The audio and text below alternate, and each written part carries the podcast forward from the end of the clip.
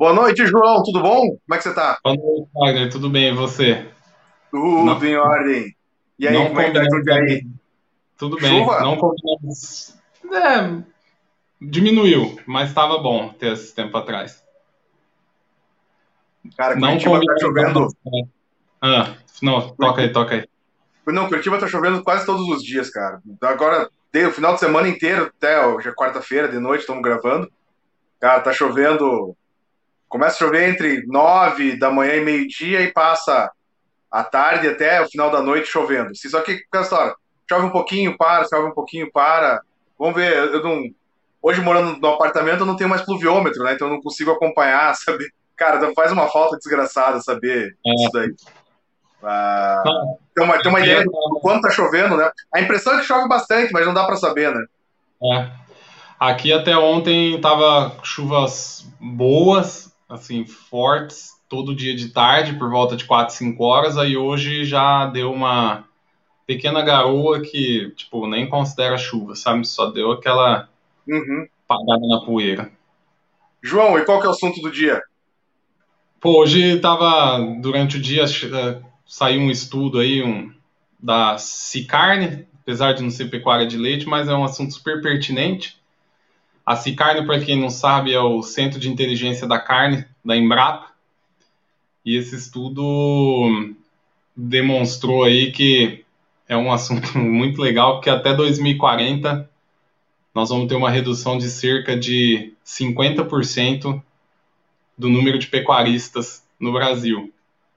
E o é mais engraçado é que na hora, né, a gente que está envolvido aí diretamente com a produção primária, na hora você pensa em rentabilidade, em várias coisas, mas o mais legal é que os não mais legal, mas o mais interessante é que os caras que vão deixar a atividade é porque eles não vão se adaptar às mudanças e às tecnologias que vão surgir daqui para frente para que a fazenda dele continue rentável. Uhum. Então, não é custo de produção, não é nada. E para assim, uma coisa que aí lógico, você vai lendo, você vai vendo outras coisas, né? E aí ele aponta as principais tendências, né? Então a, a destacado lá é a questão de você ter uma melhor gestão do seu negócio. Outra coisa que, ele vê, que eles apontam como tendência é digitalização, né? Então você vê ainda, infelizmente, muita fazenda de corte ainda trabalhando com cadernetinha, fazenda de leite também, cara, né? E aí quando você pergunta pro cara, pô, tudo tá aí na caderneta? Tá, e se um dia você estiver andando a cavalo e do embornal cair a cadernetinha, o que você vai fazer? E o cara até bate na madeira, assim, né? O cara até bate na madeira, essa boca vai lá. Mas é uma realidade, né? E aí eles falam de intensificação produtiva, né? Então, a intensificação produtiva, um driver deles é que nós precisamos aí aumentar, é, pela demanda que tem, né, de, de, de consumo e etc., nós precisamos nos próximos oito anos aumentar em 23% a nossa produção, né? E uma outra coisa que eles estão vendo, só que aí não envolve só a, pe a pecuária, né? É, vamos dizer assim, as, as, fazendas. O que eles estão vendo também é a questão de soluções sustentáveis, principalmente de indústria, né? Porque a indústria, para quem não sabe, ela com um volume de água que se consome dentro de uma indústria frigorífica de laticínio é enorme, Uhum. é muito grande, né? Então, de, é, parte então de você ter soluções que reusem água e, e etc, né? Então, e aí eles e aí para finalizar eles fazem uma comparação histórica, né? E eles trouxeram uns dados super interessantes e, e, bem descomplicado, né? Então, se você pegar, por exemplo, na década de 80, que era a época dos nossos pais, vamos dizer assim, era muito difícil de você cobrar do pecuarista, né? Exigir que ele tivesse produtividade, né? Porque você vê, Uh, o custo, é, dado histórico, mostra que o custo nessa época para você adubar um hectare de terra, com esse dinheiro você comprava três hectares de terra do seu vizinho. Então você imagina, entendeu? E aí quando você matava um boi, você comprava cinco bezerros por conta do deságio, né? Então isso no final acabava deixando uma margem líquida de 50% para a fazenda, né? Nossa, muita coisa. Sem, é, então, sem investimento, bem dizer, de. Uhum. Né, e sem também demandar de conhecimento técnico, né? E aí, trazendo um pouco para a década até de, de 2000, aí, que foi quando a gente começou a trabalhar, eu me lembro de ter um cliente, o seu Vilobaldo, e ele falou a gente, assim, ele falou assim, cara, você vê que engraçado, né? Os meus netos vão ter muito problema na pecuária. Olha que, visionário que era o cara, né? Aí eu, é, por quê? Ele falou assim, você vê esse, esse avião aí que você tá vendo, né? Quando eu comprei esse avião, eu lembro que eu matei uma boiada de 300 bois e fui lá e comprei esse avião aí. E hoje, se o meu filho quiser comprar um avião igual, ele precisa matar uma boiada de mil. Você imagina meu neto? Então, assim, eu acho que eu finalizo esse negócio justamente com essa reflexão, sabe? Então, é, não é que a gente quer condenar nada disso, mas é um alerta, né?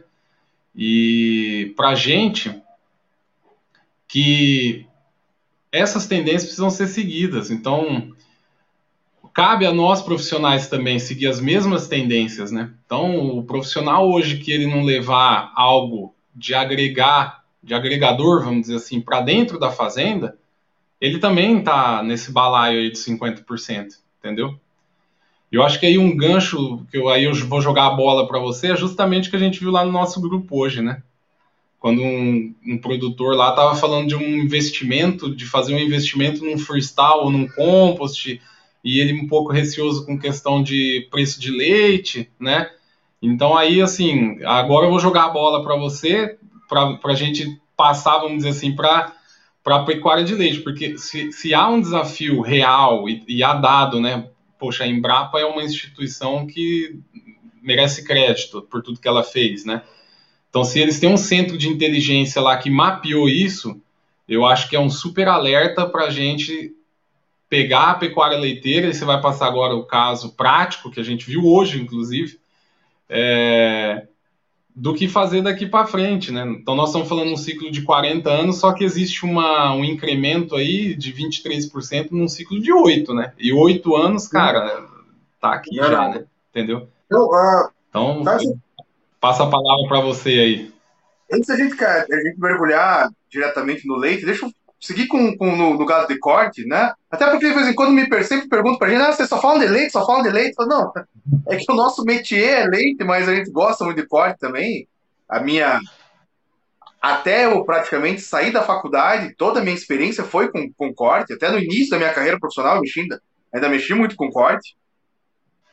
Mas eu lembro quando estava na faculdade, um dos meus melhores amigos, é, filho de pecuarista lá no Rio Grande do Sul, na região das Missões, e pela segunda vez, eles estavam passando por um surto de hepatite crônica no rebanho, né, de cirrose hepática causada por intoxicação crônica por senécio brasiliense, né, vulgo Maria Mole.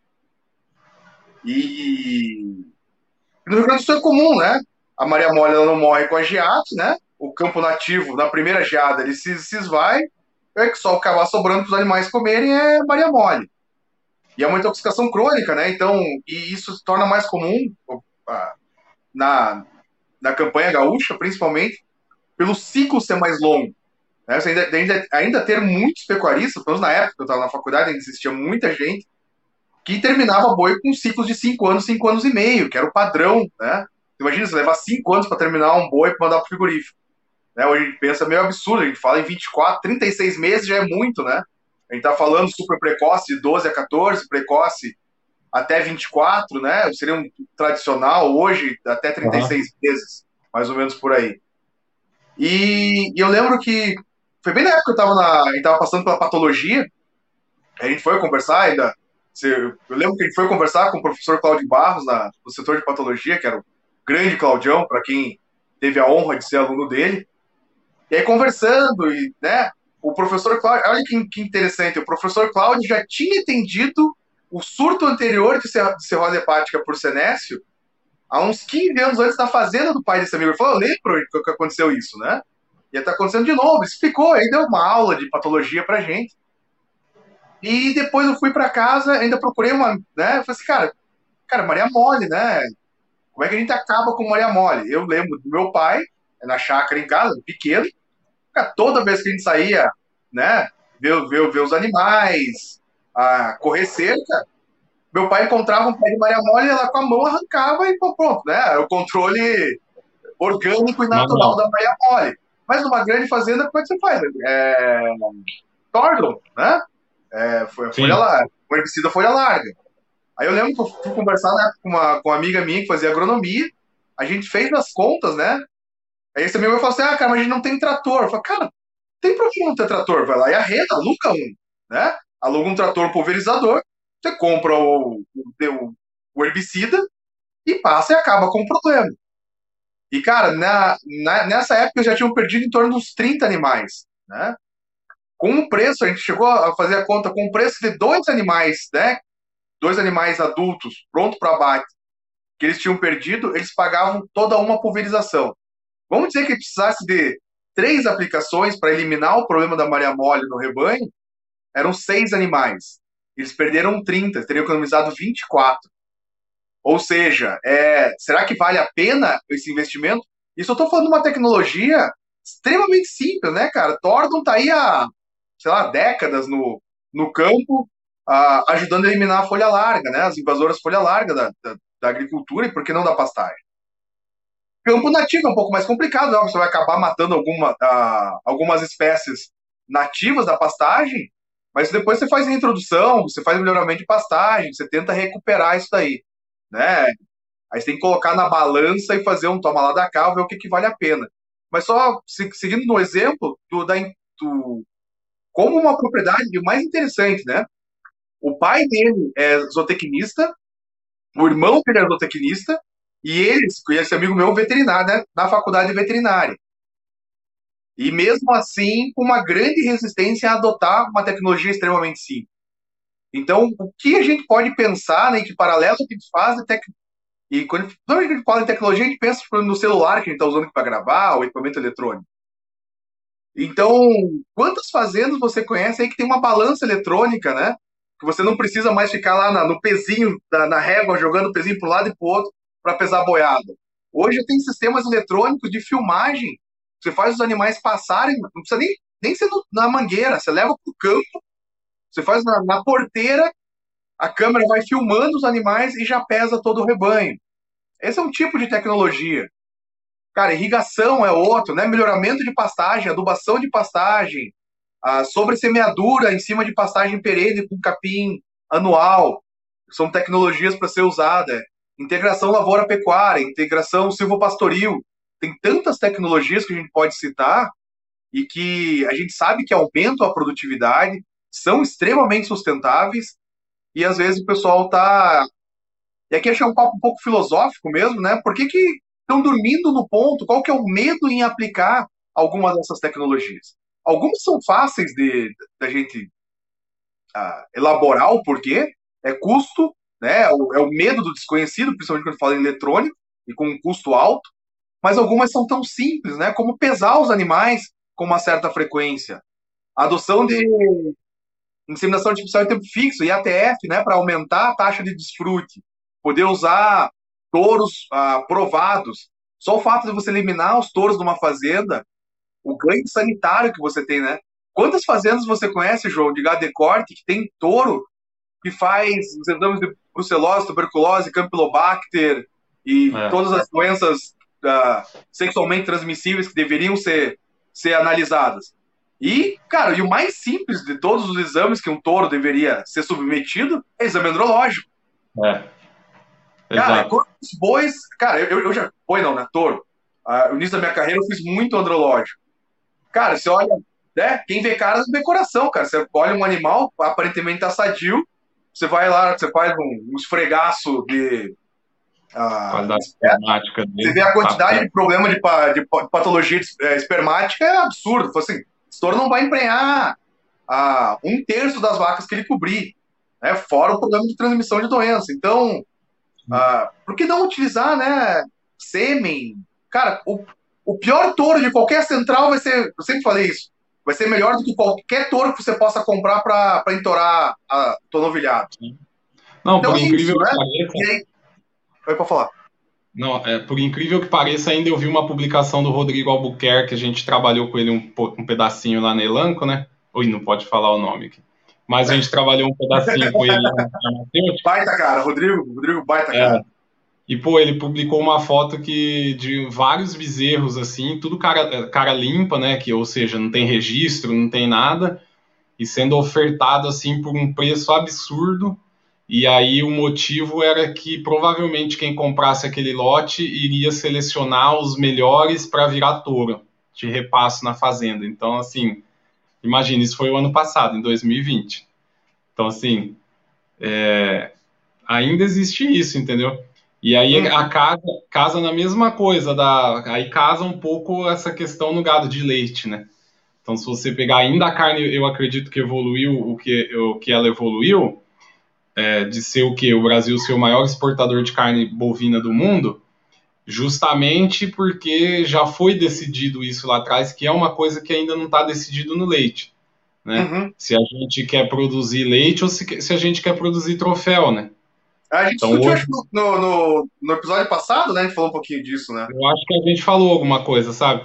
Então, assim, você acaba olhando um pouco outro, né, o outro lado, e você vê que hoje, hoje os rebanhos de ponta bovino, vamos dizer assim, né? De seleção de carne premium, é, de, de, da, dessa parte gourmet, você vê que os caras fazem seleção tanto de touro para repasso, né? É, quanto de matrizes é tudo é balizado com ultrassonografia de carcaça. Exato. Entendeu? Então, ah, qual que vai ser o meu lote aqui para produzir carne com assinatura de grandes chefes aí? Então já passa, né, na hora da seleção pré-estação de monta, já seleciona por área de olho de lombo. Então, então o leite eu acho que cabe um pouco isso daí, sabe? A gente parar, ser não sei, é uma pergunta que eu vou te fazer agora. Você acredita que uma vaca que produza 40 litros de média é, por uma lacta por seis lactações na fazenda e que ela pariu com 24 meses, você acha que uma vaca dessa, se ela não tiver pernas e pés bom, ligamento de ubre bom, garupa retilínea, você acha que essa vaca vai conseguir chegar nesse patamar? Chega, né? Não chega sabe? Aí, ah, de, acho que não sei se a gente chegou a discutir isso em algum episódio ou não, né? Mas quando fala de tecnologia, bom, ah, vamos sair um pouco da infraestrutura, a gente já volta, né? A gente gosta muito de falar de, de, de instalações, mas a tecnologia da genética, né? Aplicada à genética, melhor, melhoramento genético dos rebanhos, eu acho que ela é muito. Ah, se dá muito valor para alguns aspectos e pouco valor para outros, né? E, e, e, existe, né? Se, se, gosta muito de falar, que a gente falou agora, longevidade, uma vaca de seis crias com, com alta produção. Ah, esse é o sonho de todo mundo, porque essa vaca, a partir da. Eu até vi um gráfico essa semana que mostrava, né? Até os 24. Vamos imaginar que o animal pare com 24 meses, então até, os, até ela parir é só gasto. Então você tem praticamente toda a primeira lactação para pagar o investimento até os 24 meses e essa primeira lactação seria a partir do primeiro terço, a primeira metade da segunda lactação, que esse, esse animal realmente começa a deixar lucro para a fazenda. E as contas mais ou menos que batem com, com esse gráfico, dessa maneira. Então, uma vaca de seis crias, essa vaca está dando muito dinheiro para a propriedade. Só que não é todo animal que chega nisso daí. E eu vejo uma discussão muito grande, né? De, ah, não, a gente tem que buscar longevidade, tem que buscar longevidade. Mas vamos buscar longevidade a que custo? Né? É. Você manter uma vaca de alta CCS com alta incidência de mastite só porque eu quero ter uma vaca longeva na propriedade é interessante? Ou assim, ah, não, eu tenho vacas longevas, mas que tem alta incidência de problema de casco. Isso é interessante? Né? Ah, nem, nem, nem vamos entrar no mérito de reprodução, porque a gente não vai ter vacas longevas se elas não reproduzirem bem. Então, a reprodução é o primeiro aspecto. Mas o aspecto de saúde, sanitário das vacas, é, é, muito importante. A gente sabe que tem as empresas de, de sêmen estão ah, indo, caminhando muito rápido para o lado das análises genômicas para imunidade. Né? Inclusive, usando a, a palavra imunidade em inglês como a marca registrada de alguns programas, né? Uhum. E eu, eu, particularmente, hoje, se tivesse que comprar sêmen, né, para o meu rebanho, para o rebanho de alguém, eu escolheria o primeiro, primeiro uh, item na, na, na, prova genética desses touros seria uh, justamente a seleção para saúde e imunidade. Eu, eu também. Não, a gente não, pode se dar o luxo mais de ter, de ter vacas doentes na propriedade. Aí o gasto é demais. E, e, e essa é, é, o uso de tecnologia, né? O uso da tecnologia da maneira correta. Não é só eu abrir um catálogo de touro e procurar os touros positivos para leite. Sendo que a gente sabe que a maior parte dos touros que são positivos para leite, muitas vezes são negativos para sólidos. Né? É, é, meio óbvio, né? Uma, uma coisa com a outra. Sim. A gente sabe que a maior parte dos touros, né?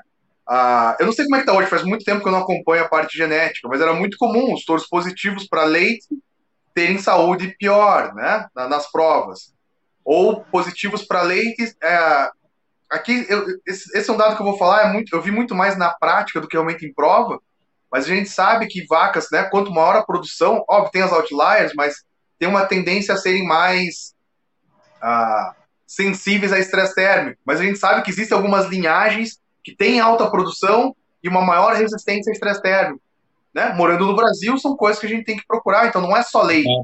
Então, às vezes, eu, é, é, melhor a gente procurar touros medianos para leite, mas que me tragam outros índices que vão me trazer longevidade, maior produtividade de sólidos, né? Menos problemas, do que a gente uhum. pensar só em leite, leite, leite. Né? Sim, Essa, e, assim, é o ponto. É, e, o media, e o mediano em leite é uma análise você tem que tomar cuidado com essa métrica, porque o mediano em leite, para um país em que a média de, de lactação das vacas são de 2.050 litros de leite, o mediano em leite lá, nós estamos provavelmente deve estar tá falando aí de 8 mil, né? 8 mil, 9 mil litros. Uhum. Então, 8, é 9 mil litros é quatro vezes o que a média, aqui, né? a, a média nacional. Então, assim, pô, se a gente só usar touro mediano dos caras e daqui três anos a gente quadruplicar a nossa produção de leite, puta de uma tecnologia foda que a gente usou, não é? Sim. Muda completamente o cenário, né? Que é igual. E... Desculpa aí, vai. Não, pode falar. Não, que é igual a gente estava falando desse produtor. É, acho que é melhor eu voltar a palavra para você, que daí você finaliza e a gente entra nessa daí. Não, eu, eu, eu, na verdade eu já ia puxar justamente essa questão, né, da, ah, acho que as instalações, ah, quando a gente fala em tecnologia, é a que mais assusta, porque são os maiores investimentos numa propriedade. Né? Então, nós estamos falando, ah, vou construir um barracão. Hoje, só de telhado, né, a gente vai gastar alguma coisa entre 150 a 200 reais por metro quadrado. Então, se a gente pensar, vamos pegar uma conta fácil aqui, um, um freestyle hoje, que a gente vai gastar alguma coisa entre 12 a 13 metros quadrados por vaca um compost entre 14 a 15 metros quadrados por vaca. Então, se vamos pegar o compost, só para facilitar a conta aqui, com 15 metros quadrados por vaca, se custar 200 reais por metro quadrado, estamos falando de 3 mil reais, só, praticamente só de, de telhado, Exato. né? Alvenaria. É. Então, assim, é um investimento pesado. Né? Ele é, é, substancial esse investimento. E é, e é compreensível que se tenha medo, se tenha receio de fazer um investimento tão grande, vai comprometer, dependendo. Se o cara quiser usar recurso próprio, dependendo da situação, ele compromete o fluxo de caixa da propriedade, porque às vezes o cara acaba matando a reserva que ele tinha para um apuro, ou é obrigado a tomar empréstimo, né, num banco, para pagar esse investimento. Então, Sim. só que a, a, esse medo, né, de fazer o investimento, eu vejo que acaba acontecendo muitas vezes o produtor pensa assim, não, ah, vamos pensar assim, ah, eu vou gastar 300 mil reais. Cara, mas eu vou fazer então, vou fazer mais ou menos, e eu vou gastar só 150 mil, né? Cara, 150 mil, eu tenho, eu tenho esse dinheiro guardado no banco, né? Eu venho meia dúzia de novilha, eu, eu, né? eu arredondo, eu, eu, eu chego no, no 150 mil, não preciso nem pegar dinheiro no banco. Só que o que, que acaba acontecendo? o cara precisava fazer 300 mil de investimento, o cara faz 150 mil só de investimento. E muito provavelmente uh, ele vai ter menos da metade da resposta em produção que ele teria se ele tivesse feito o investimento completo. Então vamos supor aqui, ó, que ele, uh, uh, ele tem 30, 30 de média hoje. Se ele vai construir e confinar as vacas com 300 mil reais, de, só para facilitar a conta aqui, né? Ah, eu estou tirando alguns números da minha cabeça.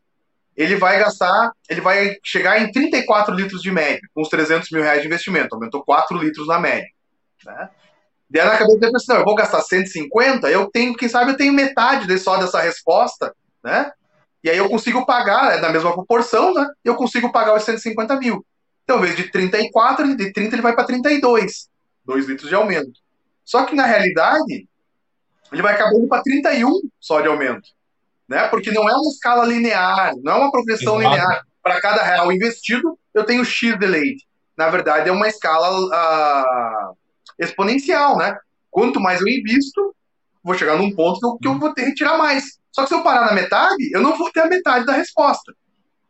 E aí, o que acaba acontecendo? Esse cara ele vai se frustrar porque ele não vai conseguir pagar o investimento, porque o retorno né, em produtividade vai ser muito pequeno. Sim. E aí ele vai falar o seguinte, viu?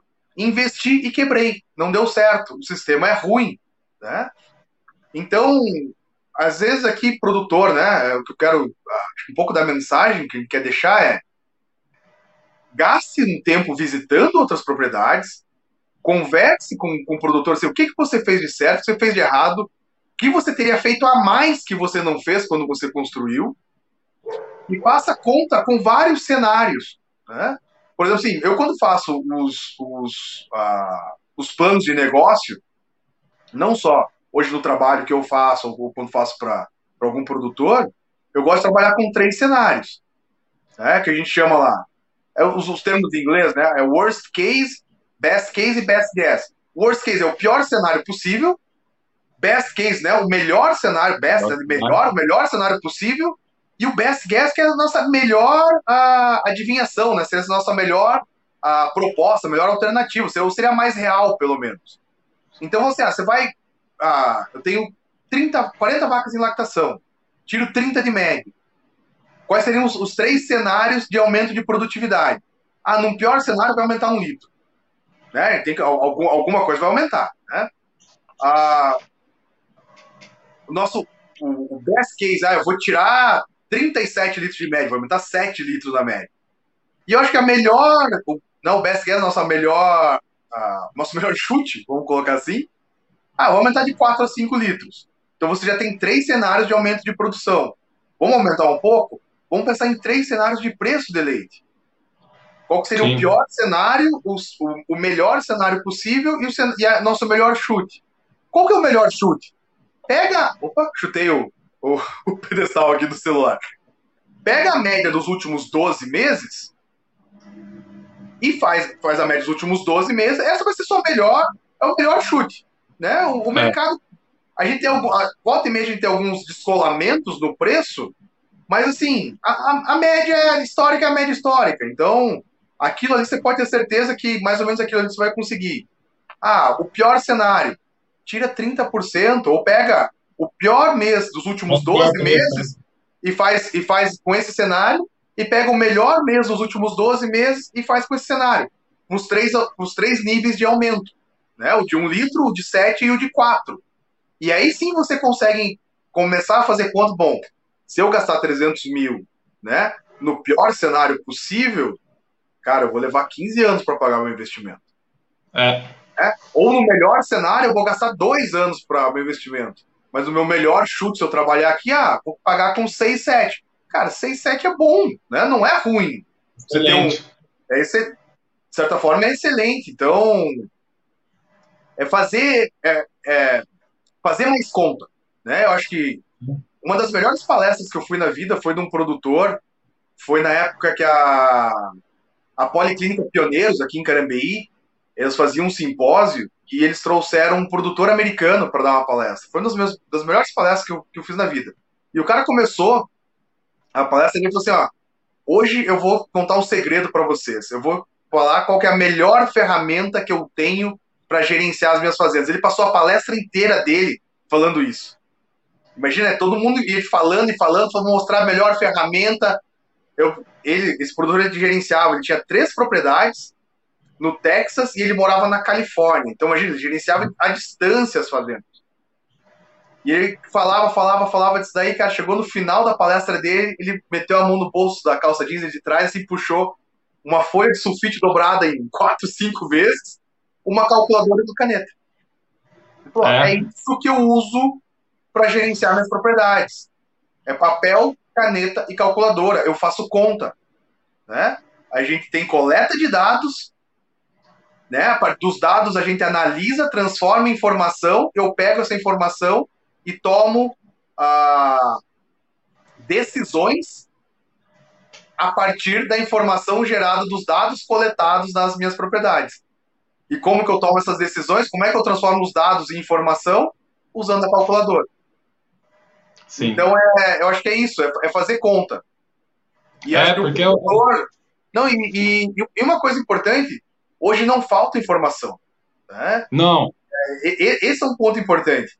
A gente está a gente tá com o nosso canal aqui, nós estamos no 14 15 episódio, ah, mas tem trocentas outras pessoas fazendo programas, lives fenomenais, ah, Brasil afora, o Instagram afora, YouTube afora, com informação de altíssima qualidade. Né? Um, uma pessoa dessa que a gente pode citar, que eu, que eu acho extremamente interessante e, e pertinente você escutar, eu falar, falar de duas pessoas aqui que, que eu admiro demais. Um é o Luiz, que é o veterinário da Fazenda Francana, aqui de Carambeí, que ele tem o Call Training.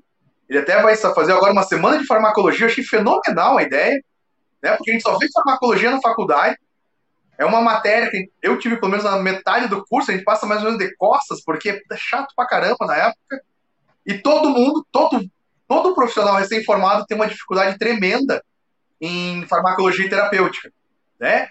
Ele vai fazer uma semana inteira, começa a semana que vem, dedicado única e exclusivamente à farmacologia. E um outro cara, que foi meu professor, meu mestre, acho um cara fenomenal, a gente já falou dele aqui, é o Marcelo Cecim, do Traduzindo Vacas né? Sim. Que tem ajudado as pessoas a, a observar as vacas e conseguir entender o que elas estão falando a, simplesmente olhando o, o, comportamento das vacas.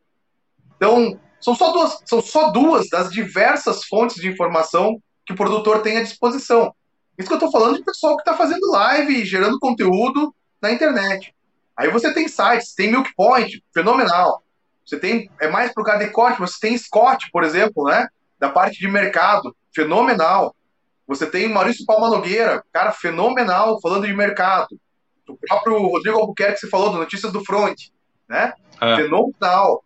Depois eu vou tentar, quando subir esse vídeo, eu vou tentar colocar todos esses links na descrição para vocês acessarem. É. O Revista Leite Integral, né? Outra fonte, Revista Balde Branco. Cara, não falta informação. Não, falta, então basta é. um pouquinho ir atrás dela, né? Não tenham preguiça. E, e, né, João, a gente se coloca aqui à inteira disposição a discutir, trocar informação. Se você, se você está assistindo esse vídeo, você não faz parte ainda, manda um recado para a gente, a gente manda um link para o nosso grupo do Telegram, um grupo de, de, de, discussão fenomenal. A gente tem pessoas assim do, do mais alto gabarito, né? Ontem, foi, foi ontem, foi de manhã, ontem, agora me fugiu. Ontem, ontem. Fugiu de quatro período de novo, né? De Olha, novo, é. Chutando aqui de novo. Ah, né? Só pra ter ideia lá, tava nessa discussão o Alexandre Pedroso, né? Cara, fen... bom, dispensa apresentações. E, bom, enfim, gente do mais alto gabarito, Flávio Damasceno, ah, é. né? Tá lá do grupo com a gente. Também. Todo esse pessoal tá lá para trocar informação. Então, vão atrás da informação, não tenham medo de fazer investimento, né? Se você fez o dever de casa, que é pesquisar, visitar outras propriedades, fazer conta, colocar no papel e aí sim faça esse investimento é. de uma maneira é, bem volta, assertiva. Volta no que a gente falou no último vídeo, né? Gestão de risco. Uhum. E se você na verdade, você muda o termo, né? Se você tem lá, a gente está voltando nessa questão do freestyle, se a gente tem lá que a gente precisa fazer investimento, investimento é investimento. Né? Se você fizer pela metade, ele automaticamente ele vai transformar em custo. Uhum. E custo, o próprio nome diz, ele já custa, né? Então eu acho que Pô, é, é, engraçado, porque daí o cara tem uma, tinha uma verba super limitada, provavelmente ele vai fazer a parte de concreto, telhado, cama, divisória e areia, coxo, beleza. E aí, qual é o maior problema da pecuária tropical? Estresse térmico. Aí o cara não combate o estresse térmico. Aí a vaca não emprenha, porque não está com estresse térmico. Ela vai aumentar a produção? Vai, que é o que acontece na grande maioria dos compost barn. O primeiro, ano é, o primeiro ano é fantástico, né? voa. Aí a partir do segundo ano parece que o avião tá caindo de ponta de ponta para baixo, assim.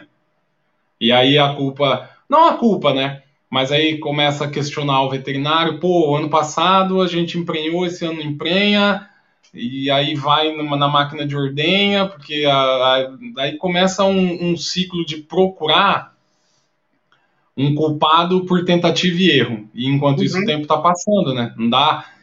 É, por Deus, eu gostaria de chegar e falar assim: 10 minutinhos, vaca, para eu pensar. Não é assim, né? Tipo, você dá um pause e a vaca para você, você pensar. Não dá, entendeu? Então, essa questão de gestão de risco e você é, tornar o teu dinheiro uma fonte de investimento e não uma fonte de custo, eu acho que é uma dica descomplicada aí para isso que a gente está conversando hoje. Sabe que é, que é importante? Eu tava, já fiz essas contas e já tive essa, essa conversa anteriormente. Para alguns produtores, né, a gente pode até ser linchado por falar isso, mas alguns produtores, não, é, é verdade. Alguns produtores deveriam, ao invés de investir para aumentar a produtividade, deveriam investir para diminuir um pouco a produtividade. Porque o que acaba acontecendo? O cara tem lá seu semi-confinado, o cara começa a tirar leite, vacas de 12 litros, 15 litros, né? As vacas extremamente adaptadas a esse sistema, vacas que caminham bem, tem boca grande para pastar bastante, né? Boa, bom, ah, é, talão mais baixo, perna mais curvada para caminhar melhor. Então, vacas mais adaptadas a esse tipo de sistema e com baixa produção, que suportam bem dietas mais de volumoso, mais de capim, esse tipo de coisa. Aí o cara, né, ele vê que o leite dá dinheiro, começa a gostar e ele começa a investir, investe em alimentação e em genética. E aí, ano a ano, essa produtividade vai aumentando, né? Ele contrata um bom consultor, o cara vai fazendo um bom serviço, e ele salta do primeiro ano, ele sai de 15, ele vai para 18, depois ele vai para 20, 22. Quando ele bate lá nos 24, 26 litros, de repente o cara começa a patinar. É. Né? Então, esses primeiros 3 a 4 anos ele, ele vai numa crescente muito rápida, e de repente ele começa a passar, dá dois passos para frente, dois para trás, dois passos para frente, um para trás, dois para frente, três para trás, né? E não vai. Por quê? Porque as vacas chegaram no limite, a, a, o sistema dele chegou no limite de conforto para aquele nível produtivo. Exato. E às vezes o cara ele não quer investir por N razões, e ele tem todo o direito de não querer uh, sair do semi-confinado, do sistema de pastejo, do pastoreio dele, para um freestyle ou para um compost. Só que ele tem que botar a mão na consciência também e pensar assim, bom, minhas vacas, eu tenho vacas hoje de freestyle ou de compost que estão no semi-confinado. Então, é. será que não vale a pena eu meter um sangue de gira aqui ou sei lá, o mesmo um holandês, um gado de corte, não sei. Aí a, estratégia tem que ser discutida, né? Mas eu voltar para menos de para casa dos meus 20, dos 20 litros ou 18, 20 litros, que é mais ah, adequado para o sistema que eu tenho, muitas vezes esse cara vai gastar menos com. Vai ter menos vaca doente, menos vaca manca, vai ter menos é. mastigo. E o cara vai, o cara vai trabalhar menos, vai tirar ele não vai tirar mais leite, mas o leite que ele tirar vai ser mais lucrativo, porque ele vai ter menos problema. Então, o problema é que a velha história que ele sempre fala, né? Você tem uma Ferrari andando numa estrada de chão. Não, não funciona. É, não, exato, você tem que ter um Jeep. Né? Uma caminhonete. Então, você quer ter uma, uma Ferrari, você tem que botar num autódromo. Né? Então, uma vaca de 40 litros, ela tem que estar tá num freestyle ou num compost. Infelizmente, uma vaca de 40 litros não sobrevive num, num sistema semi-confinado no sol. Uhum. É, a, a gente vai matar essa vaca de uma maneira ou de outra. Ou a gente vai matar essa vaca porque ela ficando doente, ela vai morrer, ou a gente vai matar ela por descarte porque ela não emprenhou. Né? E aí, quem é a culpa? A culpa é, da, a culpa é da vaca ou a culpa é nossa? É. E inevitavelmente os touros que tem disponível hoje não é em, é em todas as centrais. Em todas o nível de produção desse touro lá, que é o PTA que eles falam, PTA leite desse touro, eles são muito superiores às vacas nossas, muitos. Então, assim, com a genética que tem disponível hoje no mercado, é muito fácil de você ter vaca de 30, 35 litros na sua fazenda. Uhum. Não é um negócio que você vai precisar de duas, três, quatro gerações para. Não, é, é, muito rápido para você chegar lá. Então, às vezes o que falta é essa análise aí mesmo de você ter a, a base para essa vaca chegar lá. Então o pessoal já pensa, ah, eu vou comprar uma, um sêmen de, né, do fulano, do touro X, World Dairy Expo, mas e aí, cara? Né, para pôr no semi-confinado? E o é, nível e a régua, é, e a régua de hoje está muito alta desses touros. Você não vê touro com sei lá, a última vez que eu vi, talvez eu, mudou, mas eu não via touro com menos de 8, 9 mil litros de, de lactação. Os touro top era 15, 16 mil litros as, os PTA lá da, da, dos e animais. E é incrível, né? Porque a gente vê que a tecnologia ela tem dois booms, né? É. Então, ao, ao, mesmo tempo que ela pode ajudar demais, ela mata também se ela é mal aplicada, mata. né?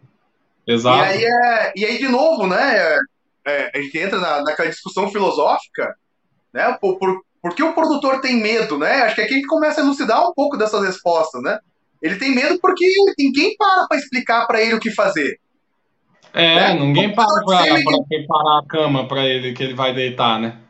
Por, cara, porque ah, às vezes eu me coloco na, na, na, posição do produtor e é uma posição complicada, né? Porque o, é o, o vendedor de sêmen quer vender o sêmen mais caro que ele puder. Porque, ó, ele ganha comissão, então ele quer quanto, quanto mais quanto, quanto maior for a, a, nota fiscal, o pedido que ele tirar, maior a comissão dele. O cara que vende instalar barracão, ele quer vender um barracão, ele quer vender um compost, um freestyle, porque ele quer vender a instalação, ele quer vender a ferragem, ele quer vender isso daí. O cara da sala de ordenha quer vender a melhor máquina possível de novo, né? Porque ele sobrevive de vendas. E o produtor fica nesse perdido, né? Assim, para que lado que eu vou? Então aqui, né, você veterinário ou tecnista que dá assistência, né, você tem o, o dever de estudar e não é você tomar a decisão pelo produtor, não é você que vai fazer o filtro para o produtor. Eu acho que aqui muitos dos nossos colegas erram. Né? A, a função do consultor é, é você apresentar todas as alternativas para o seu cliente, mostrar todos os prós e contras de cada uma, e deixar que aí sim ele tome a decisão. Não é você tomar a decisão para o cliente. Falar, não, você não pode fazer isso aqui porque você não tem condições. Ou você tem que fazer isso aqui porque se não fizer isso daqui você vai você vai falir, você vai quebrar. É. Ah, não, a função é realmente assim, é, é ouvir o que o produtor tem a dizer e junto com ele ir atrás da melhor alternativa. Né? E qual que é a melhor alternativa? Não é nem a A, nem a B, nem a C. Não, não existe a melhor alternativa. Existe a, me, a alternativa correta para cada situação, para cada produtor. E aqui vale sistema de produção, tipo de sala de ordenha, genética aplicada, né? O que você imaginar. Então tem produtor Nossa. que eu conheço que se dá muito vestido de pasto. Você vai fazer que o cara tá errado? Não, cara. Deixa o cara que tá feliz de a pasto. Por que, que eu vou martelar na cabeça? Não, você tem que construir um freestyle. Cara, não, deixa o cara. Mas da mesma maneira, o contrário assim, se o cara quer sair do, do, do pasto e construir um freestyle, não fique puxando ele para trás. Né? Não, não, não segurar ele no, no pasto. Seja o catalisador da mudança que o teu cliente, que o teu produtor quer, quer para ele, né?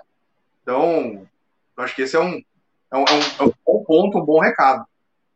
Ó, só para você ter uma ideia aqui do que, que nós estávamos falando, né? Eu abri aqui uma central de sêmen qualquer, primeiro que apareceu, e eu fui olhar, peguei o primeiro touro que apareceu aqui holandês, e aí eu fui olhar a prova dele.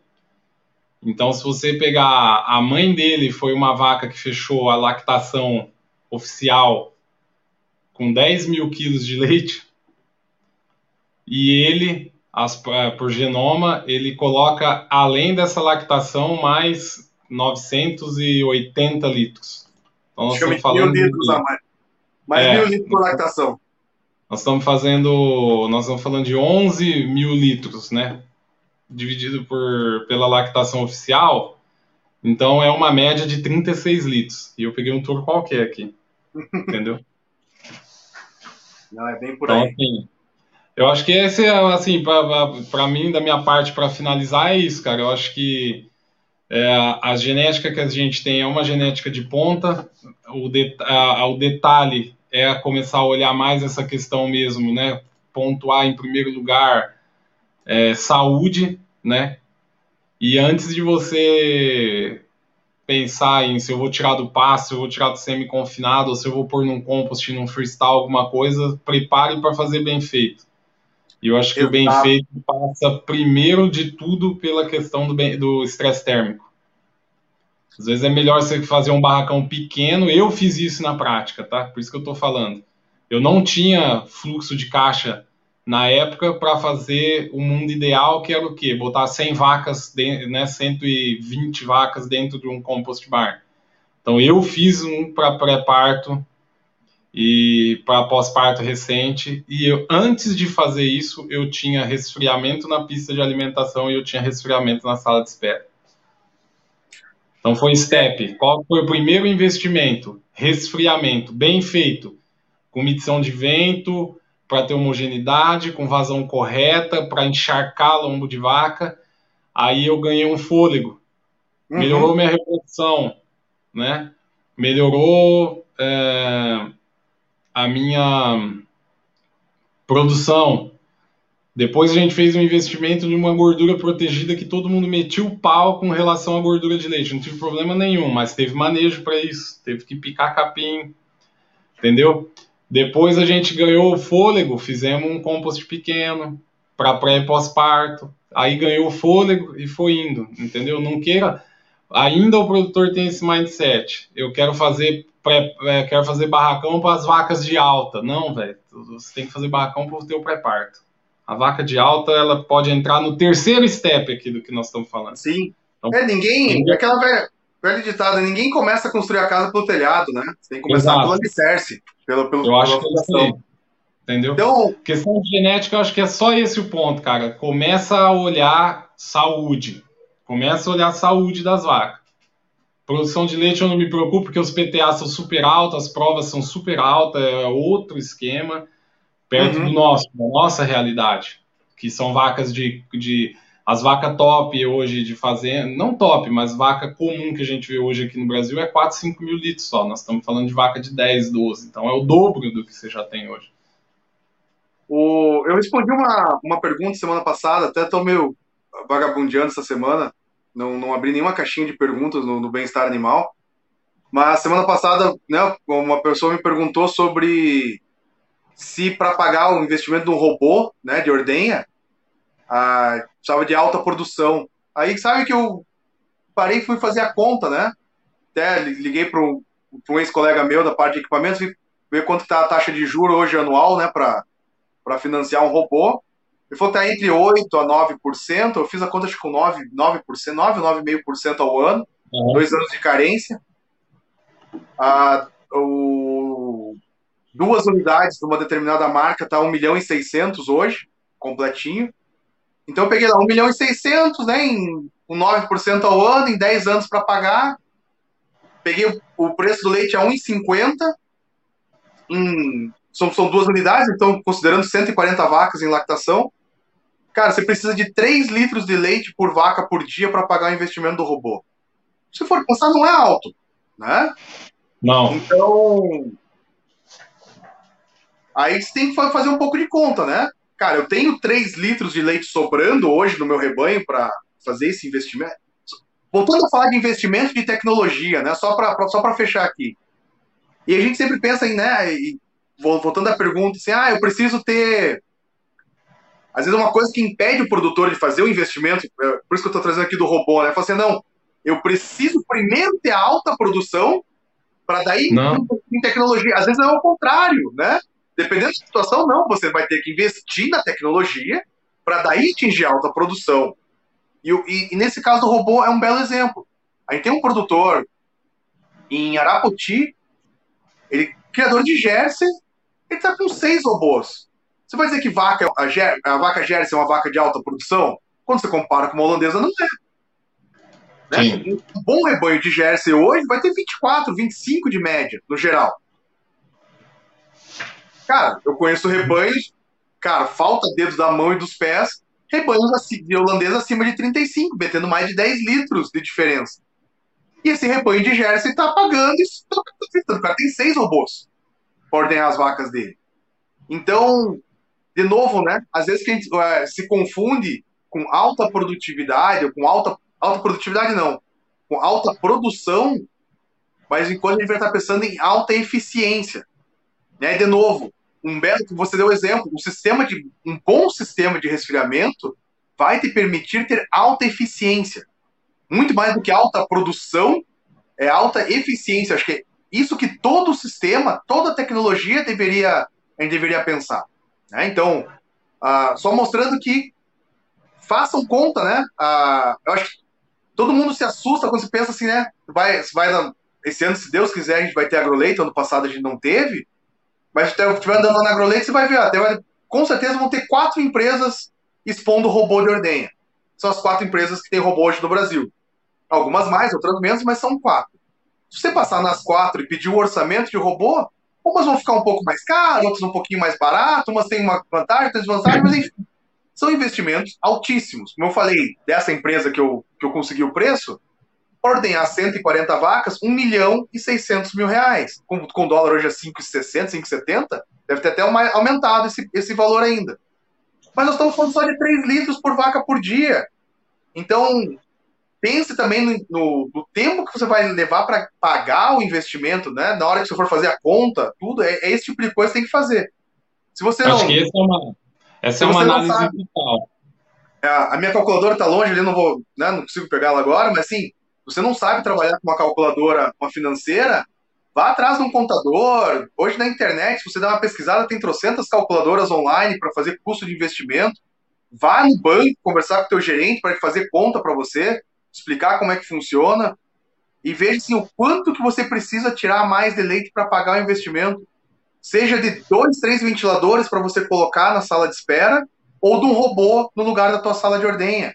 Então é assim que começa a, a análise de, de, investimento. Acho que esse é o primeiro tudo, sim. Vá, escolha o que você precisa fazer, pegue orçamentos, mais de um, de preferência, espero que você faça isso, né? Não, ah, e indague, ah, aperte, esprema, né? Eu, eu, eu, falo isso porque hoje eu estou do lado do vendedor, mas se eu fosse comprador, eu faria exatamente isso. Esprema o cara até o último, tente arrancar o máximo de informação. Quando estiver próximo de fechar, exija que ele te leve no maior número de clientes que ele tem o sistema operando para você conhecer e de preferência a melhor visita é falar não você agenda visita para mim eu vou sozinho eu vou sozinho né que eu vejo eu tenho muito produtor que o cara não quer gastar gasolina porque agora a gasolina tá cara está perto de seis reais da gasolina então o cara fala assim, não você vem aqui me pega e a gente vai junto falo, não cara não você pede para o cara agendar você vai sozinho visitar o, o outro cliente, o cara que já está usando, para você poder ter essa conversa realmente real, né? E chega lá e pergunta. Quais que. Não, não pergunta o que é bom. O que é bom, o vendedor já te falou. Pergunta o que é ruim, o que deu de errado, o que o cara faria, Sim. teria feito de diferente. E assim você vai montando um arquivo, um banco de dados, né? Que vai te permitir, então, tomar a melhor, a melhor decisão. Não tenha medo da tecnologia, né? Vá atrás da é. informação. É. Essa questão de carência na pecu... carência de pagar investimento na pecuária leiteira, para mim, é uma faca de dois gumes muito, comple... muito complexa. Porque o que, que, acontece? Você tem uma, um falso positivo de que está indo tudo bem. Porque você começa a ordenhar as vacas e você começa a ganhar dinheiro, e aí você acha que está tudo bem. Só que no é, seu você não guarda o dinheiro, né? Você não guarda o dinheiro para pagar o investimento depois, né? Para amortizar o. Só que aí, é, no seu segundo ano de investimento, você precisa de você precisa pagar, começar a pagar, e ao mesmo tempo você precisa ter as vacas parindo do ano passado.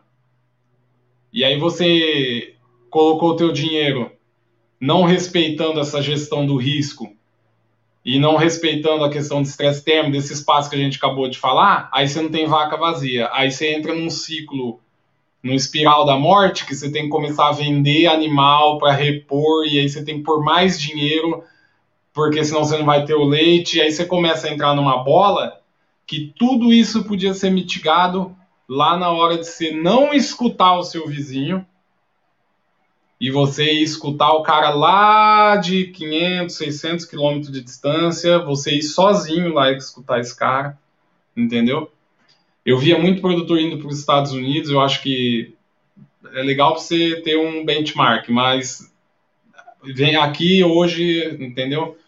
Vai em outra região, vai ver em outra realidade sozinho, conversa, entendeu? Troca ideia, porque o teu vizinho, às vezes, e, e, muita gente escuta os vizinhos, mas na maioria das situações que eu vejo, tem muito resultado de insucesso porque escutou o vizinho.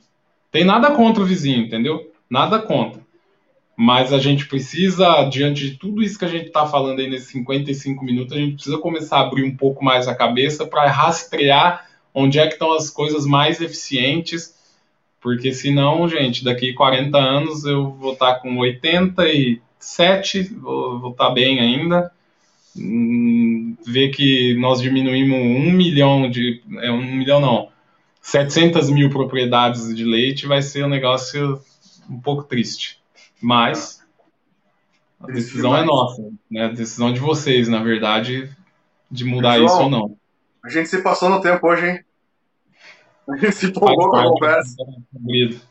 O assunto é bom, é assim mesmo. Não, gostei, gostei, gostei desse papo, cara. É. Pessoal, vocês chegaram até aqui, deixa um comentário. A gente tem que começar a falar isso mais no início, né? Para deixar para o final. Né? De Fico novo, bom, então, né? obrigado pela, pela presença de vocês, aguentar a gente falando até aqui. Então, dá aquele, aquele like, compartilha, deixa um comentário, uh, fala se a gente está no caminho certo ou não, qual que é a tua ideia? Você tem medo de tecnologia? Você quer investir? Não quer? O que que, que passa na sua cabeça hoje nesse momento se tiver que investir? Né? Deixa, vamos, estamos aqui para descomplicar um pouco a informação. Então, João, muito obrigado. Eu que Até agradeço. Próxima. Até Grande abraço. Próxima. Outro. Valeu. tchau. tchau.